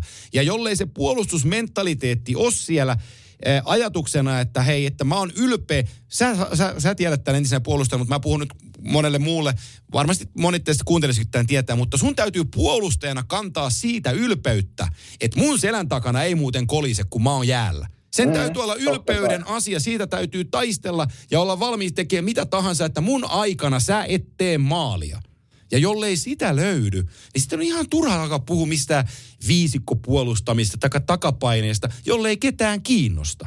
Tämä on asia, mikä Edmontonissa täytyy saada kuntoon. Eli täytyy saada se, heillä on intressi tehdä hyökkäyspäätyyn tehoja, mutta se sama intressi täytyy saada puolustuspelaamiseen. Vähän mistä nyt Torontossa puhuttiin päävalmentajan suulla, kun Kiif sanoi leisötilaisuudessa, että joo, kyllä me puhutaan paljon siitä, että me tehdään tehopisteitä, meillä on kärkijätkiä tekee maaleja ja syöttöjä ja pisteitä, mutta kun ei meillä oikein tuo puolustuspeli onnistu. Se on Torontossa Kyllä. ihan sama asia. Se on asennekysymys, että meidän täytyy saada se puolustuspeli sellaiseen kuntoon, että me ollaan ylpeitä siitä, että meille tehdään maali tai kaksi korkeintaan yhdessä pelissä. Koska kun me siinä onnistutaan, Joo. niin meillä on niin hyvät hyökkäjät, että kyllä ne kolmet tekee. Ja tässä, tässä niin kuin hyvä, hyvä puhe ja se on ihan täysin totta. Mutta tässä tulee niin kuin, totta kai joukkueen sisällä pitää olla tämä asenne just, mutta tässä minä näen, että valmentajalla on iso merkitys. Että minkälaisen, minkälaisen, mikä se pelisysteemi on, mihinkä asioihin panostetaan, mi, mitä näytetään videolta, kun näytetään seuraavana päivänä? Että onko se vaan hyökkäyspäähän tapahtuvia asioita? Jätetään se puolustaminen tavallaan näyttämättä. Niin tässä, tässä niin kuin mä näen, että valmennuksilla on iso, iso tavallaan osa, että millä tavalla me puolustetaan. Mitä me vaaditaan, kun niin kuin itse asiassa meillä ei ole kiekkoa. Että jos mä katson esimerkiksi, nyt mä oon katsonut Flyersin peliä uh, kaksi tässä nyt viime, viime päivinä, niin mikä ihailtavaa siellä on, että miten ne pelaa, kun niillä ei ole kiekkoa. Joo. Jos vastustaja pyörittää hyökkäysalueella, niin se coachi Tortorella, jos et hei blokkaa laukasta, kun siihen paikkaan on, niin ei tule kuule paljon peliminuuttia. Että se, se lähtee sieltä coachilta tavallaan, että hei meille joka jätkä blokkaa laukauksia, joka jätkä antaa omassa päässä kaikkensa. Ja se peli näyttää siltä, että siellä ihan oikeasti siellä annetaan omassa päässä kaikkemme, ettei sinne mene helppoja maaleja niin sillä tavalla ne on voittanut monta peliä tossa ja ne on pelannut itse asiassa aika hyvin. Että pitää, pitää antaa sinne propsit, että ne voisi olla enemmänkin kuin nyt seitsemän voittoa, kun niillä on. Että, että ne, on, ne on pelannut paremmin, mitä mä luulin. Mutta se lähtee sieltä tavallaan siitä just tunnetilaa, että se on oikea ja sitten se puolustaminen, mitä sieltä vaaditaan. Hyökkääminen tulee kyllä. Näillekin McDavid Trisaitl ei tarvitse miettiä, että tekeekö ne tehoja. Ne tekee varmasti mutta miten se on se puolustuspäähän pelaaminen, miten, miten näytetään esimerkkiä, se, mitä siellä vaaditaan. Niin, se on, niin, joo, se on se, miksi Vancouver Canucks on tullut takaisin kärkijoukkueiden mm. tasolle. Ja se menee päävalmentaja Rick Taketin äh, sulaksi hattuun. Siellä on offensiivista osaamista aivan järjettömästi, mutta mitä se on laittanut kuntoon? Kaikki tulee kertoa, että Dacia Demko on palannut takaisin huippumaalivarin tasolle. Joo, se onkin, mutta kun sen edessä pelaava viisikko puolustaa Kyllä. hyvin, niin se pystyy tietämään, mistä ne laukaukset annetaan ja mistä ei, niin se maalivahdin on helpompi pelata siellä. Siksi se näyttää hyvältä. Joo, just näin. Tämä on ihan... Se on just näin, ja jätkä, jätkä blokkailee laukauksia, niin välttämättä pahoja vetojakaan ei tule. Kyllä. Että siinä, sillä on iso merkitys, Tämä on... tosi iso merkitys. Mä, mä oon joskus sanonut tämän aikaisemminkin tässä podcastissa vuosien saatossa, että et uskokaa kun mä sanon, että NHL ei ole yhtään huonoa maalivahtia. Ei sitten ensimmäistäkään, koska se on kilpailuin pelipaikka jääkiekossa. Sinne ei Kyllä. huonot maalivahdit pääse edes yrittämään. Niiden maalivahtien edessä on vain parempia ja huonompia puolustuksia. Ja ne on verrannollisia mm. siihen, mitä ne veskarit ottaa kiinni. Ei täällä ole ketään sellaista Jeesusta, joka seisoo päällään paskan puolustuksen edessä. Ei vaan on niin hyvää maalivahtia olemassa. Se, se on totta. Hei, nyt kun toi tuo Vancouver Canucksia, se on mulle tosiaan ollut semmoinen tosi positiivinen yllätysjoukkue ja pitääkin olla. Mutta hei, jos nyt ollaan 14-15 peliä pelattu noin, niin jos kauden alkua olisi, olisi puhuttu siitä, että kuka tässä hetkessä johtaa pistepörssiä, niin olisi, olisin ehkä pikkusen hymähtänyt, kun siellä on Elias Pettersson johtaa. Joo. Mutta ehkä sitten isoin kuitenkin juttu, että J.T. Miller on siinä viidentenä 23 pisteen oh. turvin, niin jos sä olisit mulle sanonut, että Milleri on siellä hei top 5 joukossa, kun on 15 peliä pelattu, niin mä olisin sanonut, että no vähän lenkilemmäkin, että tuohempia paikkaa. Mutta siellä, siellä, on, siellä on kolme, Elias Pettersson, Quinn Hughes ja JT Miller top vitosessa. Se on kova. Ja kuinka, se on kyllä kova. Ja kuinka paljon JT Millerkin otti viime kaudella savea siitä, että se pelasi selkäsuorana ja ei back ja kiukutteli omille ja kaikki vihas sitä. Ja yhtäkkiä silloinkin kun siellä on coachit vaihtunut ja asiat, asioista vähän puhuttu ja sitä taas homma kiinnostaakin, niin itse asiassa se onkin aika hyvä pelaaja. Et... Niin, tässä, tässä on se, kun tullaan valmennukseen. Niin mitenkä sinä mikä se on se toimintatapa, kun tullaan hallille? Mitä, mikä on vaatimustaso eri pelaajilta? Miten siellä käyttäydytään? Ja minä olen ihan varma, että Rick Toket on käynyt aika monta keskustelua J.T. Millerin kanssa. Hei, viime vuosi on turhautumista ja on, on vaikka mitä lehdistöjuttuja ja et halua olla täällä. Niin näitä on käyty läpi. Ja sitten sen tuloksena niin vaatimustaso nousee, ollaan varmasti meetingssä sanottu, että hei, tätä mä ootan sulta. Mä, mä haluan, että sä pelaat tällä tavalla. Niin se peliilo löytyy. Se on jännä, että jätkille löytyy tälläkin tasolla, kun on selkeät toimintatavat. Vaatimustaso on selkeä henkilökohtaisella tasolla, joukkuetasolla totta kai, mutta varsinkin henkilökohtaisella tasolla, että hei, mä ootan sulta tätä. Että näin kun sä pelaat, niin hei, mä oon tyytyväinen sun peliin. Ja mä veikkaan, että JT Millerin kohdalla tästä on käyty aika monta keskustelua. Saman on tehnyt, vielä annan kehun siitä, 60-vuotiaille tulokosvalmentajalle Greg Roninille Anaheimissa. Eli tota, mm. siinä, missä Trevor Seagrass ei ole tehnyt tehopisteitä enää niin yhtä tavalla, mutta verratkaapa Seagrassin pelaamista tällä kaudella ja viime kaudella. Ja te näette, että hänen puolustusasenteensa on kohtalaisen paljon erilainen kuin se viime kaudella oli. Kikkapojat ei pelaa enää pelkästään ylöspäin, ne pelaa alaskinpäin. Ja kuinka ollakaan Lucas Dostal ja John Gibson näyttää taas maalivahdeilta ja toi joukkue voittaa pelejä enemmän kuin se häviää. Ja siinä punilta puuttuu Drysdale puolustuksessa, mutta sinne tuli Radko Kudas, joka tuo sitä kovuutta. Lubuskin on perushyvä puolustaja. Mm. Pavel Mintyukov on huippujätkä. Urho Vaakanainen pelaa hyvällä tasolla. Ää, siellä on ää, toi, toi, toi, hetkinen, Jackson Lacombe tullut sisään, pelaa tosi hyvin 22-vuotiaana. Mutta tämä kaikki johtuu siitä valmentajasta – joka laittaa Kyllä. sen joukkueen arvot kuntoon, kertoo mikä meille on tärkeää jotta me voidaan joka päiväisessä kalenterissa taistella joka ilta voitosta. A, meidän täytyy puolustaa viisikkona hyvin. Mm-hmm. Ei, se on just näin. Tämä on klassinen sanonta, mutta tämä ei ole rakettitiedettä, tämä jääkiekko. Ei edes NHL. Ei. Ei. Ja tätä mä toivon, että Edmontonin uusi valmentaja Kyllä. tuossa. Ja mä uskonkin, kun olen tavannut hänet muutaman kerran, että siinä on, siinä on niin kuin semmoinen keskusteleva tyyli vaatimustasosta. Se ei tuskin mene Conor McDavidille ja Trisaitille sanomaan, että hei, tehkää mulle 150 pistettä ei, taas. Mä veikkaan, että se tulee sanomaan ja keskittyy siihen puolustuspelaamiseen, että millä meidän viisikko pelaaminen pitää olla paremmalla tasolla. Meidän pitää hakea se tunne ja iloisuus sitä kautta ja me tullaan voittaa paljon pelejä. Se on, se on, se on täsmälleen. Mä yritän, mä, mä kaivankin tässä samalla Odotas, kun painan tosta vielä. Ei, kaksi... on pakko tähän nyt, kun sanon vielä tähän Joo. tavallaan tämmöinen huumori, huumorijuttu. Mä katsoin viikonloppuna pelejä tuossa ja me ollaan puhuttu muutaman kerran tästä Conor Bedarista, että mitä se, mitä se tulee tekemään tänä vuonna. Hei, sillä on yhdeksän maalia 13 peli, se on 60 maalin vauhdissa, niin o, ollaanko me väärässä näin pahasti vai onko sillä vaan ollut hyvä alkukausi? Sekä että se on poikkeuksellisen hyvä maalintekijä. Mä annan sen hänelle. Mä en usko, että se pystyy tähän tahtiin tekee, mutta se oli, eil, se oli sunnuntaina siinä pelissä Floridaa vastaan kentän huonoin pelaaja. Siis jos me otetaan kokonaisvaltainen Aha. suorittaminen, niin hän oli kentän heikoin pelaaja. Hänen aikanaan Florida sai hyökkäysmankeleita, se ei oikein tiennyt missä päin se puolustaa, mitä se tekee. Mutta se sai pari maalipaikkaa, se laittoi pari punalampua palaa. Se jätkä osaa tehdä häkkejä. Ja, ja tota, niin, kauan, niin kauan kun sä saat tehdä maaleja, niin hei, nauti siitä, tennitä maaleja. Sä voit vähän falskaa puolustuksenkin suuntaan, koska se punalampu palaa. Sitten se ongelma tulee, jos se punalampu ei pala ja sä falskaat omaan päätyy. Niin, niin, niin, mutta 41 maalia, mä oon sanonut, että mä poljen sähköpyörällä Tampereelta Helsinkiin, niin kyllä mulla on tässä kyselty, että onko akut jo latauksessa, niin täytyy sanoa, että, että tota, mä oon aika lailla henkisesti valmistautunut tässä jo, että taitaa kesällä tulla, ja ei, ei takaperin kävellä tänä vuonna, mutta tulee kyllä vähän pyöräiltyä varmaan, että...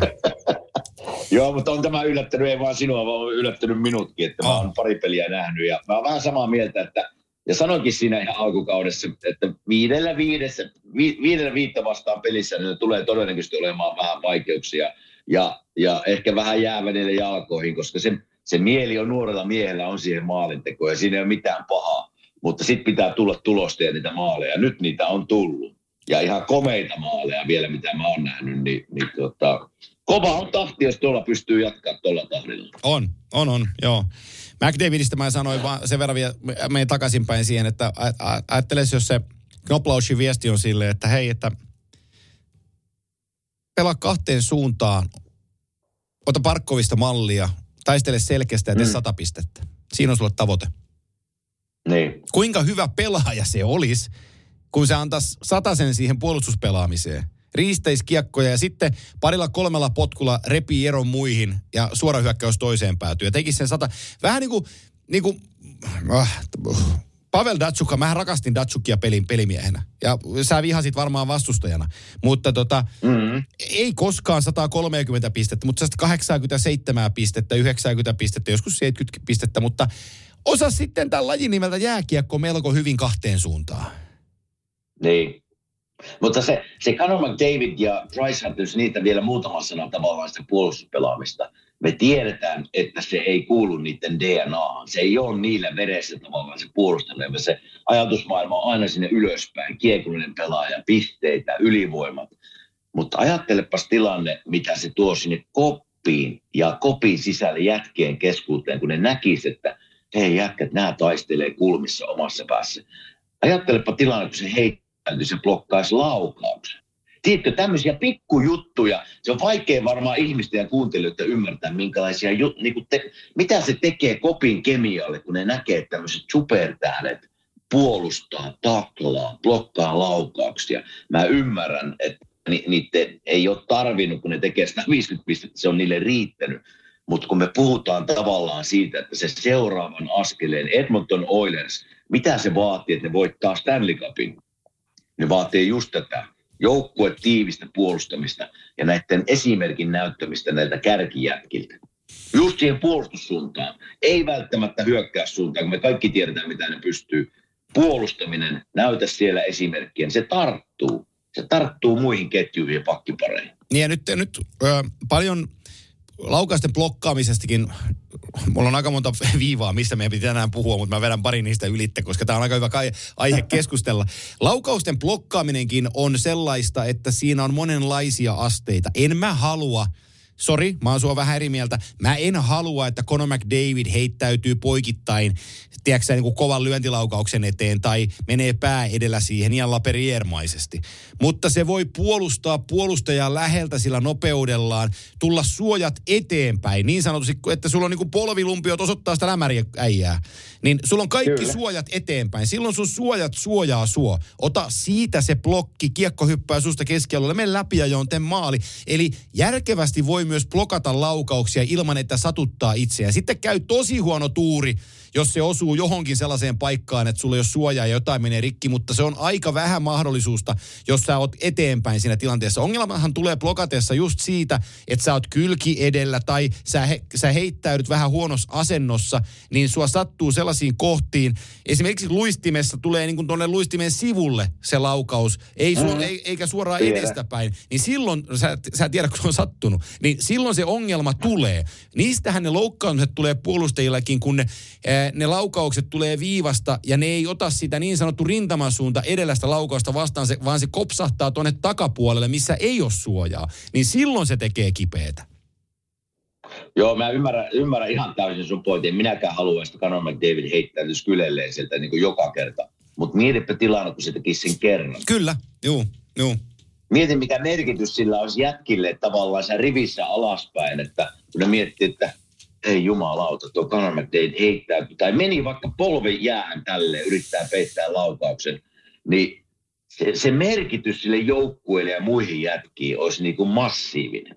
Niin se on mulla se pointti, että jossain vaiheessa näytä esimerkillä ja ota se pienimuotoinen riski tavallaan, että sä blokkaat jonkun, jonkun rannevedon tai lämärin sieltä. Ei joka kerta elää heittäydy, koska sä oot liian iso riski, että siinä jotain käy, mutta – hei tässä varsinkin nyt, kun tässä tilanteessa ollaan, uusi valmentaja on, ja tuodaan sitä uutta tunnetta peliin, niin mietipä tilanne, kun siihen oikeasti menisi niin kuin polvi jäähän tuohon ja blokkauslaukauksen, tai jopa heittäytys kerran, niin se on massiivinen merkitys. Se on se, mikä ero on Conor McDavidillä ja Sidney Crosbylla.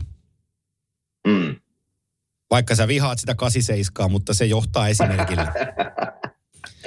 se niin, on bloka... tälle huippu, huippu, kyllä Parkkovikin blokkaa, blokkaa jos kyllä. se, se vaade on. On, on, on että kyllä. kyllä. se, niinku, kyllä se, se kuuluu tähän peliin ja välillä se on vaan tehtävä, mutta mä vaan tässä niin kuin Edmontonin Oilersin tapauksessa, nyt kun on muutoksia tehty, niin ei ole parempaa muutos tavallaan semmoista näyttöä, kun jäällä blokkaisit laukauksia. Se tuli jummaan kumman näiden Trisaiten tai, tai McDavidin johdosta. Mm, kyllä, joo. No, siinä, siinä meidän pieni lyhyt Edmonton-stintti täh, tähän väliin. Ja, ja tota, se, se tuli melko... No se on pinnalla nyt. No se on, se on nyt pinnalla, ja siitä pitää puhua, se on ihan oikein. Chicago Blackhawks voittaa Stanley Cup mestaruuden. Pelaajat alavat Kimmo Timosta, pelaajat alavat toisiaan. Moro, mitä jäbä? No mitä, mitä? Appiukko toi Faberseen munat remontiajaksi meille. Kaikki ne kolme. Oho, mm-hmm. Onhan sulla kotivakuutus kunnossa. Meikäläinen ihan tässä töihin vaan menossa. No YTK, onhan sulla työttömyysvakuutus kunnossa. Työelämähän se vasta arvokasta onkin. Kato ansioturvansa alle 9 eurolla kuussa. YTK Työttömyyskassa. Kaikille palkansaajille.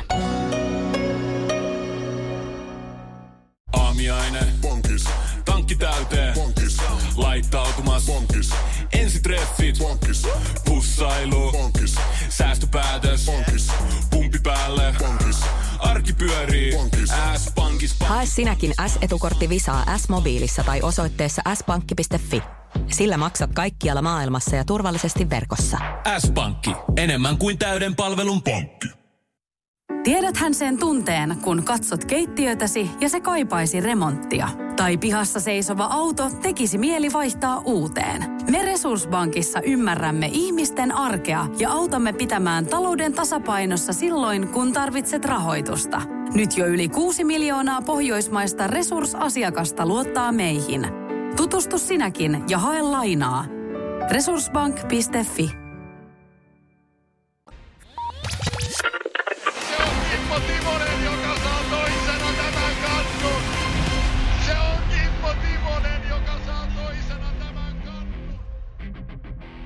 Tässä kohtaa mä otan meidän yhteistyökumppaneista esiin Beelyn, eli beely.fi, koska Black Weekit ovat edessä päin. Ensi viikollahan käynnistyy niin sanottu musta viikko, koska musta perjantai Black Friday ei enää pelkästään Black Friday, vaan se on Black Week. Beelyn kohdalla se tarkoittaa sitä, että 20-26. kuluvaa kuuta aloitusmaksu Beelyn asiakkaille on nolla euroa. Etu on täten joten jopa 490 euroa. Jos, voi, äh, jos tästä viikosta lähdette autoa katsomaan, niin kannattaa muuten katsoa Beelyn kautta beely.fi. Black Week-tarjous on aloitusmaksu nolla euroa. Ja siis, jotta tiedät vain, niin sanotaan, että korjauksethan kuuluu näihin asioihin kuluvien osien osalta. Eli tarkoittaa ihan kaikkien kuluvien osan korjaukset ilman omavastuuta kuuluu BLyn sisälle. Samoin siellä on joustavuutta, kuten, suora, kuten suoratoistopalveluilla konsanaan, eli yhden kuukauden irti, irtisanomisajalla pääset ää, minimipitoajan jälkeen autosta ja maksuista eroon, jos näin on tarvetta. BLyllä on varastossa yli 3000 autoa, eli sieltä löytyy jokaiselle ihan pommin varmasti sopiva auto siihen tarpeeseen, mikä juuri sinä, sinulla on. Joten ilmanen kotiinkuljetus ja tilaus verkosta 247, sanottakoon siihen vielä, niin tuo Black Week on tulossa. Eli jos mietit auton vaihtoa ja helppoa tapaa pitää itselläsi autoa käytössä, niin mene beely.fi-sivustolle ja ota tuo Black Week-tarjous omaksesi, niin, niin tota, säästät puhdasta rahaa 490 euroa.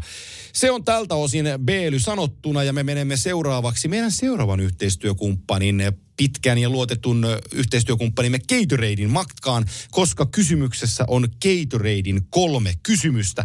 Ja niiden, niiden joukkoon mennään nyt tämä kyseinen osio, otetaan takaisin tähän kauteen ja menemme tästä eteenpäin Gatoradein kolmella kysymyksellä.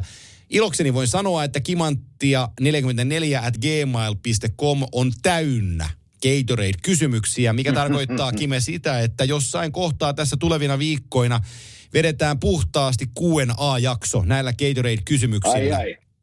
Niitä on Ne on tullut, hienoja jaksoja, mä tykkään Oh, niistä. joo, niitä on tullut niin paljon, niin tota, otetaan Q&A-jakso tuossa vaikka pari viikon, pari viikon päästä, koska ensi viikolla pelataan vähän tota Global Series-kokemusta ja, ja mitä muuta NHL on tapahtunut, mutta pari viikon päästä mennään Q&A jakso lävitse Sopii. ja edelleenkin voitte siis rakkaat kuuntelijat lähettää meille lisäkysymyksiä tuonne kimanttia at neljä, äh, kimanttia 44 at gmail.com osoitteeseen ja tällä kertaa Gatorade kolme kysymystä lähtee liikkeelle Olli Lapinkangaksen kysymyksellä. Hän laittaa moniaiheisen lausekkeen, mutta kavennan sitä hieman. Morjesta äijät kiitos jo kaikista jaksoista, mitä olette tehnyt. Kimelle semmoinen, että kyseli, kyselikö pelaajat kautta valmennusjohto paljon Suomesta juttuja ja miten ne suhtautui Suomeen? Kyllä Suomi nousee, kyllä Suomi nousee silloin tällöin esiin. Ei nyt ihan niin kuin joka päivä tai viikoittain, mutta silloin tällöin. Ja, ja yleensä se liittyy johonkin, esimerkiksi jos kopissa on sauna tai miksi te käytte saunassa, niin miksi te tykkäätte saunasta niin paljon tai kysellään kotikaupungista, mikä mulla oli Kuopio totta kai, ja siitä kerron tarinoita. Ja osa on käynytkin sen takia Suomessa ja Kuopiossa, että kyllä niin kuin mitä enemmän suomalaisia joukkueessa on, niin totta kai se suomalaisuus on pinnalla, koska jos siellä otetaan vaikka Dallas Stars, niin siellä varmasti Suomea puhutaan kopissa tai Florida, niin, niin, niin kyllähän se kiinnostaa jätkiä kuulla, että, että minkälainen maa se Suomi on. Mä... Mutta ei, ei nyt viikoittain, mutta totta kai silloin tällä muistaakseni Hine sanoi kesällä, että ne rakensi Starsin puukoppiin saunan. Kun ne on niin, niin paljon suomalaisia, niin ne laittoi saunan sinne jätkille. Niin miksi, miksi ei Teksasissa saunaa voisi olla? tota, se siitä Ollille. Olli, Olli kyseli myös sun tuomarikyasioita, mutta otetaan niitä myöhemmin, jos tota, tulee, tulee mieleen. Mä kaivoin tohon tuolla kuin Miikka Alanko ja sitten oli Eemeli Suvisalmi ja Eeveli Su, Eemeli Suvisalmen kysymys tulee tässä Gatoradein kolme kysymystä. Ikään kuin Gatoradein kolme makuakin tässä viisaana sanon, että näitäkin on kolme. Morjesta jätkät. Eemeli Suvisalmi kysyy, että tuli sellainen aihe mieleen kuin apu- ja päävalmentajien palkat NHL. Niistä ei paljon puhuta tai kirjoiteta. Voisitteko vähän avata, että minkälaista palkkaa valmentajille maksetaan? Onko sulla käsitystä? Jaha. Onko sulla tietoa? Mulla ei nimittäin ihan niin kuin selkeää tietoa ole, mutta voisin kuvitella, että kokeneet, kokeneet valmentajat varmaan siihen kolme ja viiden miljoonan väliin tienaa. Tai kahden ja neljän, sanotaanko näin. Niin päävalmentajat. Päävalmentajat. Joo. Joo. Niin, tämä on, mun, tää on mun ihan Joo. puhtaasti Pää, arvaus. Pää, mulla, pää, mulla ei ole juu, päävalmentajat tienaa tämän verran suurin piirtein. Öö, olisiko joku ollut Olisiko Babcockin Toronto-diili ollut 5 miljoonaa kaudessa aikanaan? Mutta siis tä- tällaisia, su- tällaisia summia ne niin on suurin piirtein. Apuvalmentajien tileistä mulla ei ole mitään niin kuin tarkkaa, spesifiä tietoa, mutta ei hekään ilmaiseksi tee hommia. Mutta sehän me voidaan sanoa, että apuvalmentajien homma on kyllä aika rankka, mitä tulee NHL-joukkueisiin, on, eikö näin? On, on. On, se on, se on pitkiä päiviä, että siinä, siinä, jos ihan puhtaasti apuvalmista puhutaan, niin siihen kuuluu paljon. Eli siinä jollakin saattaa olla ylivoima, jollakin alivoima tavallaan hartioillaan ja sitä katsotaan ja reenien veto, sitten jäl, jälkeen jää aina pelaajia sinne tavallaan, niitä pitää kuntouttaa ja luisteluttaa ja Illa, illalla, illalla, en, illalla, illalla teet videoanalyysiä seuraavan päivän vastustajasta, mistä katsotaan aamulla klippejä näin. kopissa. Ja... Oot ensimmäisenä hallina ja todennäköisesti viimeisenä lähdet. Joo, ja illalla hotellihuoneessa teet vielä klippejä, kun muut on syömässä. kyllä, kyllä. Äh, kiitos monelle kysyjälle Gatoradein kolmi kysymystä. Useimmat kysyy kysymystä, kuten Otto Kiala. Onko Mäkinen valmistanut pyöräilyreissuun? No näitä, näitä kysymyksiä aika paljon. Olen jo valmistautunut henkisesti, kuten sanoin, joten ei mennä siihen nyt vielä sen enempää. Sitten meillä oli Miikka Alanko, kun mä sen Miikan kysymyksen. Se on tossa. Se on varustekysymys. Miikka heittää Gatoradein kolme kysymystä. Closeaus tulee tässä. Moikka, valtava kiitos kaikista virtuaalista jaksoista tähän asti. Kysymykseni koskee varusteita. Mitä varusteita pelaajat saavat joukkueelta ja mitä varusteita heillä on omasta takaa? Olen huomannut esim. pukukopista otetuissa pätkissä, että kaikki näkyvät varusteet ovat ilmeisesti joukkueelta ja niiden väreissä, mutta muut varusteet ovat mitä sattuu. Esim. harttarit ja kyynärsuojat saattaa olla todella vanhan näköisiä, eikä niistä välttämättä erota edes miltä vuosikymmeneltä ne ovat. Luulisi uusia varusteiden suojaavan myös paremmin. Sä oot oikea herra vastaamaan. Mitä tulee joukkueelta varusteita ja mitkä saa olla henkkoht? Kaikki, kaikki varusteet tulee niin kuin joukkueelta. Eli, eli kuvitellaan, että silloin 98, kun mä lähdin IFKsta ja tulin tänne, niin taisi olla luistimet vaan mulla mukana. Et luistimet on semmoinen, semmoinen juttu, että ne, ne kulkee kyllä. Ne on niin tärkeät ja ne on niin mu- mukautunut sun jalkoihin ja niitä väännetään ja käännetään. Etitään sopiva terän niin kuin pituus ja, ja terotetaan niitä tietyllä tavalla. Eli luistimet kulkee kyllä aina mukana. Uh, Mutta kaikki muut varusteet tuli silloin Nashvillestä, ihan siis munasuojasta harttareihin, housuihin, polkkareihin. Kaikki tuli sieltä. Mutta sitten kun mut treidattiin tänne Piliin, niin mä otin sen koko nipun mukaan, millä mä olin pelannut Nashvillessä. Ja esimerkiksi harttarit, sen takia, hyvä kysymys, sen takia harttarit joskus näyttää vanhalta. Ne on myös vähän semmoinen juttu, että kun niihin totut, niin ne kulkee sun uran läpi melkein kokonaan. Jos ne ei sitten mene niin huonoon kuntoon ja tulee joku olkapäävamma jopa niiden takia, niin sitten vaihdetaan uusia. Mutta luistimet ja hartiasuot on semmoisia, että ne, ainakin mulla ne oli aika tärkeät. Muitahan, muut on aika samantyyppiset, niitä löytyy sitten hallita hyllyltä, niitä, niitä, niitä saa kyllä. Mutta kaikki varusteet tulee joukkueelta, jotka kulkee, ainakin mulla kulki mukaan ne luistimet ja harttarit. Kun sä lopetit, niin oliko sulla autotalli täynnä vanhoja pelivarusteita? Tai uusia? No on, itse asiassa nyt mä eilen, kun mä lupasin, täällä on, täällä on, uh, täällä on semmoinen alumnipeli tuossa tuota, uh, tammikuun lopulla. Mä rupesin etsimään, että onko mulla täällä, täällä edes vehkeitä ja aukasin yhden varasto-oven, niin siellä oli varmaan seitsemän paria luistimia ja kolmet harttarit. Että kyllä niitä tuolta löytyy.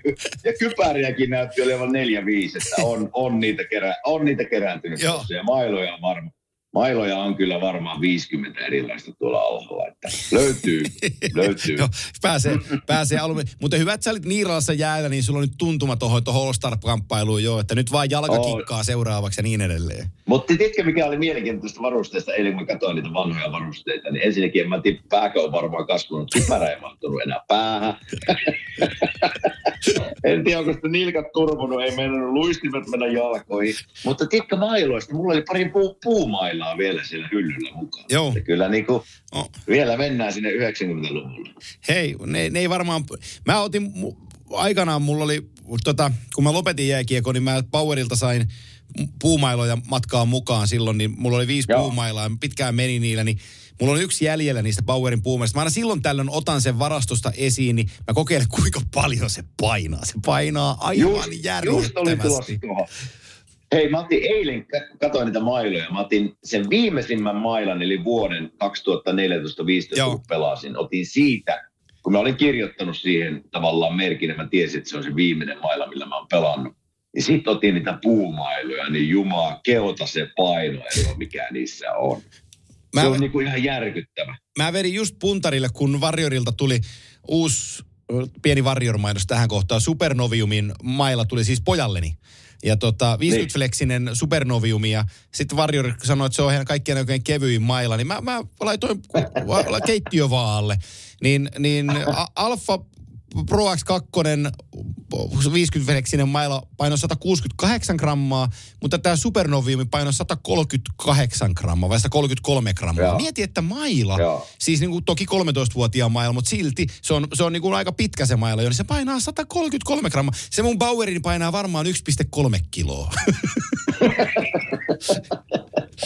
Joo, mutta mietipä, eikö me ollaan puhuttu, että mitenkä, mitenkä NHL menee niin kuin eteenpäin joka vuosi ja vauhdit kasvaa ja varusteet kehittyy. Niin miltähän NHL näyttäisi nykypäivänä, jos olisi pakollinen puumaila? Minkälainen olisi Conor McDavid, Leo. Draisaitl puumailoilla? Häh? Se olisi muuten, olisi mie... Tulisi tähän sääntö. että- Tulisiko 150 pistettä? Hei, täytyisi pelata kaudessa 15 peliä puumailalla.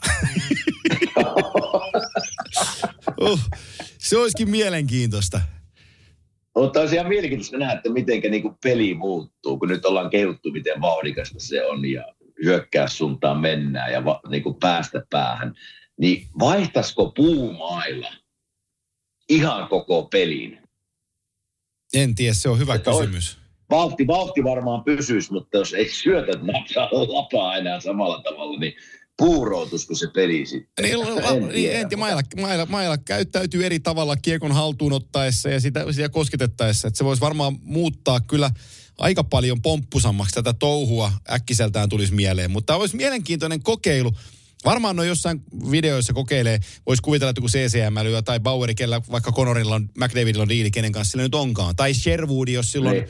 Silloin nyt vaikka pedari tuossa, niin laittaisi Sherwoodin mainoksi, missä ne painaa se sen vanhan puu Sherwoodin pedaarin käteen, että kokeiles tolla. Niin olisi ihan makea nähdä, että mitä, niin kuin, ta- tapahtuuko Oi. mitään.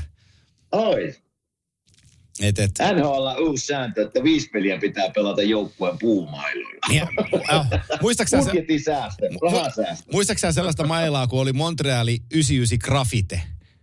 Muistan. Joo, mä, mä, jun, mä junnuna pelasin, kun isäni oli en- ennen liikakiekkoille, niin mä sain liikapelaajien mailoja junnuna. Sitten ihmeteltiin, kun mä en saanut kiekkoa viivalta ilmassa maaliin. Mutta tiedätkö sä jollain 130 fleksisellä ysisigrafitella, joka on niin kuin kankeampi kuin rautakanki, niin eihän niin kuin, ei paljon mailan ominaisuuksia käytetty. Niin paina sellaisia 99 grafite Montrealin jollekin nhl käteen, että rupees tolla. Niin voisi olla hetken aikaa, että mikä tää on. Et, et jos tässä niinku, tässä 13-12-vuotiaat, 13-vuotiaat pojat, tiedätkö sä, prikulleen tietää, että mikä lavan malli ja mikä fleksi ja, ja niin kuin, että mikä kulma tällä mailalla on, niin pari 30 vuotta takaperin niin ei paljon tiedetty. Vedettiin sillä, mikä saatiin käteen. Joo, kyllä, kyllä. Mekin pelattiin silloin. Ei ollut mitään tietoa näin hienosta mailoista. Joo. Ja, ja kyllä homma toimi ihan samalla tavalla, mutta se paluu siihen arkeen olisi aika hankala. Ois. Ois Se olisi tosi todella. Ois, ois tosi mielenkiintoinen nähdä. Hyvä aihe toikin. Hei, mulla jäi, mulla oli tässä suomalaisosio yhtenä katsauksena, mutta mä luulen, että me otetaan se ensi viikolle se suomalaiskatsaus, kun tota, Okei. meillä on tuo Global Series, niin voidaan vähän tuohon suomalaiskatsaukseen mennä ja katsotaan, tu- kuuluuko Lehkosen Arsista lisää siihen mennessä. Tsempit Arsille ja, ja tota, ymmärtääkseni mitään älyttömän vakavaa ei kuitenkaan tapahtunut ja Arsi nyt terveys edellä totta kai eteenpäin. Niin, Kyllä. niin tota, niin katsotaan, tuleeko viikon aikana Lehkosen leiristä jotain lisätietoa tuosta tapahtumasta. Ja sitten vaikka ensi viikolla käydään vähän lävitse niitä suomalaisia who's hot and who's not listauksessa, klassisesti amerikan kielellä sanottuna. Ja tota, Hei, tuossa eilen, eilen, pakko sanoa vielä, mä katsoin eilen ennen, ennen kuin alkoi se Oilersin peli Islandersia vastaan, niin se oli se Hockey Hall of Fame juu, tuota, tilaisuus ja, ja ihan mielenkiintoista katsoin, että mitä siellä tapahtuu ja hien, hienostihan se aina järjestää, ei siinä, siinä, ei, siinä ei ole valittamista, mutta mä katsoin niitä nimiä, niin Tom Parasso, niin kuin maalivahtien, maalivahdit oli isosti nyt esillä, oli Tom Parasso, sille Mike Vernon ja Henrik Lundqvist ja niin mä ihan huvikseen katoin poikien niin kuin tilastot ja millä tavalla niin kuin pääsee Hockey Hall of Famein jäseneksi. Mä rupesin vertaa tavallaan Pekka Rinteeseen ja Tuukka Raskiin, niin, niin esimerkiksi Tom Parasso, se on 777 peliä, 369 voittoa. Niin Pekalla on esimerkiksi 683 peliä, 369 voittoa, eli sama määrä voittoa ja vähemmän pelejä. pel- pelejä. Eli eikö tämä käytännössä tarkoita sitä, että Pekkakin on jossain vaiheessa Hockey Hall of Famein jäsen? Mä näin jonkun noston mahdollista 24 induktia pelaajista. Siinä oli, olisiko siinä ollut 7-8 nimeä, niin Pekka oli y- yksi niistä. Eli tota, Okei, okay, hyvä. että kyllä Ja se siellä sitten- miksissä on. Hyvä. Ja sitten Tuukka, Tuukka kans 564 peliä, 308 voittoa. Siis 200-300 peliä vähemmän kuin muilla. Voittoprosentti on aika kova. Niin onko Tuukka siellä sitten harkinnassa, en tiedä. Mutta mulle, mulle tuota, ehkä isoin näistä jäsenistä oli Pierre Turgeon, ketä vastaan mä pääsin pelaamaan. Niin on silläkin aika kovat tilastot. Miten se on aikaisemmin sinne päässyt? Kun mä katsoin 1294 peliä. 1327 pistettä. 515 maalia. Niin onhan nuo nyt, onhan ne nyt semmoiset tilastot, että sinne No. olisi ehkä jo aikaisemmin pitänyt kuulua. Kaksi 7 sentteriä jollakin tavalla, mistä mä oon aina pienestä pitäen tykännyt. Pierre Turgeon on heistä toinen. Toinen on Adam Lätty Oates. Eli tota, kaksi, Joo, ka, kaksi joo. tosi kovaa sentteriä 7 numerolla. Ja Pierre Turgeon kuuluu tuonne, saa kuka tahansa sanoa mitä tahansa, niin hän on, hän on sen verran legendaarinen pelaaja, että hän menee. Oikeastaan Mike Vernonin yhtä lailla mä katson kuuluvaksi tuohon porukkaan, mutta tämä oli niin Joo, maalivahti-indukti omalla tavallaan, kun Barasso Lundqvist ja, ja Vernon meni sisään, ja kyllähän Kungen Lundqvist tonne kuuluu yhtä lailla. Joo, ei siis ei, ei ollut se pointti, että ei kukaan Joo. Kuulu sinne, mutta ihan, ihan mielenkiinnosta ja vertailuksi, että miten meidän suomalaiset peskarit, jotka on just lopettanut, että mi, miten ne menee vertailussa Niemisen näihin Ville, herroihin. Niemisen Ville pitää, studiossakin sanoi viikonloppuna siitä, että onko Mokilni ehdolla. Mokilni ei ole ehdolla ja Aleksander Mokilni jostain syystä ei ole tuolla vielä valit- valittujen joukossa. Hän on yksi niistä mielenkiintoisista nimistä, että tuleeko joskus saamaan. Samoin Jeremy Roenickhan ei ole myöskään Hockey Hall of Fameissa Mm. Vielä ainakaan toistaiseksi. Eikä siellä ole myöskään Kimmo Timonen. Joten tota... No ei, mulla ei riitä pelit eikä pisteet sinne, mutta... mutta Oh, tuota, he, he, hetkinen, hetkinen, hetkinen, hetkinen, herra. Sulla on toista tuhatta peliä ja kaikkien aikojen puolustien pistepörssilista, oliko se 56 vai 53, mitä me katsottiin? Että on no, se aika, aika, kova. Aika näyttää, Niin, aika näyttää sen, mutta, mutta tota, hien, hieno tilaisuus eilen. Mä ihan siis katoin puolitoista tuntia sitä. siitä. Joo. Kyllä se niinku hienosti järjestetty ja niin kuin arvokkuus kyllä paistaa läpi siitä. Onnea vaan kaikille uusille jäsenille. Se on just näin ja kertauksen vuoksi sanottakoon, että Tom Barasso, Henrik Lundqvist, Pierre Turgeon, Mike Vernon äh, pelaajista. Sitten Caroline Olet, äh, Kanadan naismaajoukkueen kapteeni, menee sinne. Ja Joo. sitten äh, tuolta johtoportastasolta Pierre Lacroix sekä pitkäaikainen NHL-valmentaja Ken Hitchcock ovat tämä, tämän Kyllä. vuoden induktii-ihmiset Haki Hall of Fameen. Joten tota, siinä, siinä sitä listaa ja nimeä, johon, johon jonain päivänä saadaan kenties Esa Tikkasen ja Kimmo Timosen nimet. Toivottavasti, mutta sen aika näyttää sitten, kun, kun, kun valintoja tehdään. Samoin Rinteen, Peksi ja Tuukan kohdalla jäämme odottamaan, että mitä, mitä tuleva tuo. Ja tota, niin, ja jos, minua, jos minun nimi nousee esiin, niin kyllä mä saman tien nostaisin Teppo Nummisen nimen sitten. No totta. Sama, kyllä, te, listaa, kyllä Teppokin että, sinne kuuluu. Että, joo, kyllä niin kuin minun, minun yksi idoleista ja on seurannut Teppoa pitkään hieno uran veti, niin ei kun vaan listaa mukaan. Joo, kyllä. Tähän on hyvä päättää tämän viikon osalta Kimanttia podcastia. Minä laitetaan mikrofonin kiinni, menen pakkamaan, itse asiassa meidän vetää reenit ensin, sitten meidän pakkaa laukkuja ja menen kohti Ruotsia ja Global Series tapahtumia. Niin niistä voidaan puhua ensi viikolla lisää. Mitä sulla on tällä viikolla tiedossa? Mulla on kuule huomenna iso hammasleikki. Taas? Joo, ei. Taas. ei, tämä on niin pitkä prosessi, että tästä tippuu itsekin kärryiltä. Mutta huomenna on huomenna laitetaan neljä semmoista luuhun kiinnitetään semmoisia tolppia, että niihin voi sitten ruuvata ne hampaat jossain vaiheessa kiinni. Niitä laitetaan neljä. Kai sut nukutetaan. Eli ihan u- untemaille mennään jo huomenna ja, ja tota, tuskin hirveästi puhutaan tällä viikolla, mutta siitä se etenee. Sitten pitää taas puoli vuotta odottaa, että ne luutuu ne tolpat tuonne luuhun ja sitten, sitten homma, homma niin kuin paketissa. Puolitoista vuotta tässä niin kuin menee kokonaisuudessaan, mutta ehkä tuossa huhtikuun lopulla on jo hampaat suussa. Ja tämä kaikki siitä, että sä otit yhden, yhden kerran kulmassa mailan suuhun. Puumailan otin suuhun. Joo. Just mistä puhuttiin. Joo, kyllä. Puhu. Kyllä, kyllä. Ai hitsi. 20 vuotta sitten, 20 vuotta sitten ja niin pitkään ne säilyi tuossa. Joo. Pysy suussa, mutta nyt ne sitten tippu tuossa No niin. Muutamia kuukausia sitten. Nyt Aikansa sitä, kaikella. Nyt sitä korjaillaan. Joo, nyt sitä kyllä. korjaillaan. No niin. Sitten hei... Että sen... olisikohan, ei kun puumailasta, kun puhuttiin äsken tuossa, että olisikohan tippunut nykymailalla vähemmän hampaita. Varmaan olisi. Varmaan olisi. niin, ei ole, massa ei ole niin kova.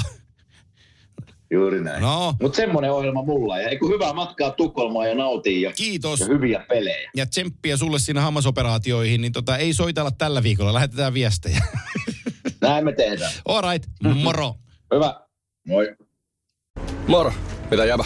No mitä, mitä? Appiukko toi Faberseen munat remontiajaksi meille. Kaikki ne kolme. Oho. Mm-hmm. On sulla kotivakuutus kunnossa. Meikäläinen ihan tässä töihin vaan menossa. No YTK! Onhan sulla työttömyysvakuutus kunnossa. Työelämähän se vasta arvokasta onkin. Kato ansioturvansa alle 9 eurolla kuussa. YTK Työttömyyskassa. Kaikille palkansaajille. Tiedäthän sen tunteen, kun katsot keittiötäsi ja se kaipaisi remonttia. Tai pihassa seisova auto tekisi mieli vaihtaa uuteen. Me Resurssbankissa ymmärrämme ihmisten arkea ja autamme pitämään talouden tasapainossa silloin, kun tarvitset rahoitusta. Nyt jo yli 6 miljoonaa pohjoismaista resursasiakasta luottaa meihin. Tutustu sinäkin ja hae lainaa. Resurssbank.fi